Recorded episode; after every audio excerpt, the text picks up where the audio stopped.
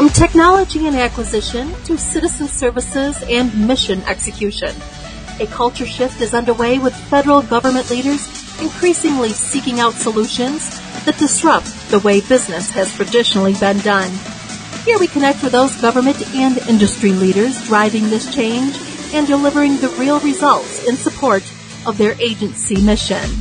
This is Keeping IT Brief. Today I'm being joined by Arveen Kohli, the services sales leader at Dell Technologies.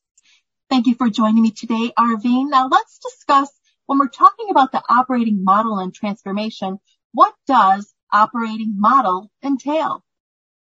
Operating model entails people, process, and technology. Please note that I made technology as the third option.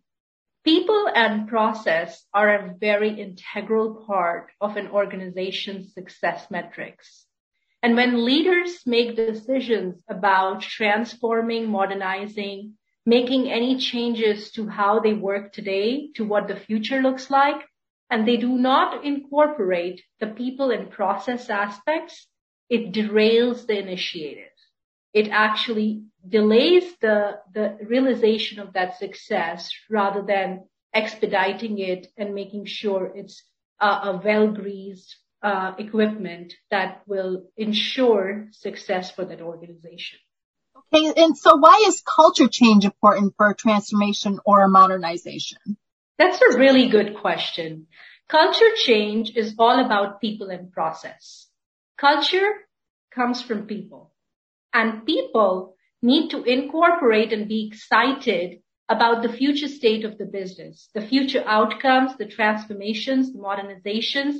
Who is going to be driving these? It's those people that are in the positions today in the organization. So if they can see themselves in the new world, in whatever their new roles and responsibilities are going to be, and they can create that vision and be excited about it, that in itself will make sure that we're uh, we're being successful in the initiatives we're undertaking as an organization. And the important aspect of that is while you're actually getting your people excited to act, to, to go implement and effectuate the success, you're changing your processes so that you're changing and updating the charter of how you deliver success in your organization. So what's the risk of not incorporating a change of the operating model to a transformational exercise?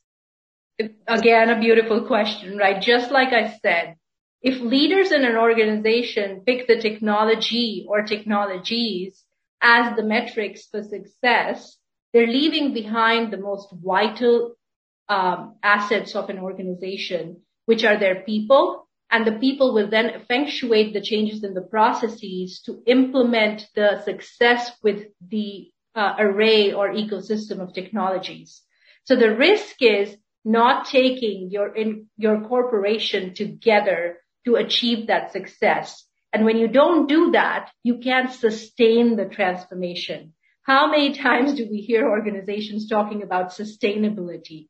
You can't sustain the outcomes of your IT transformation if your people and process aspects, your culture change did not come in for the ride from the get-go. Okay, Arveen, is there anything else you would like to add?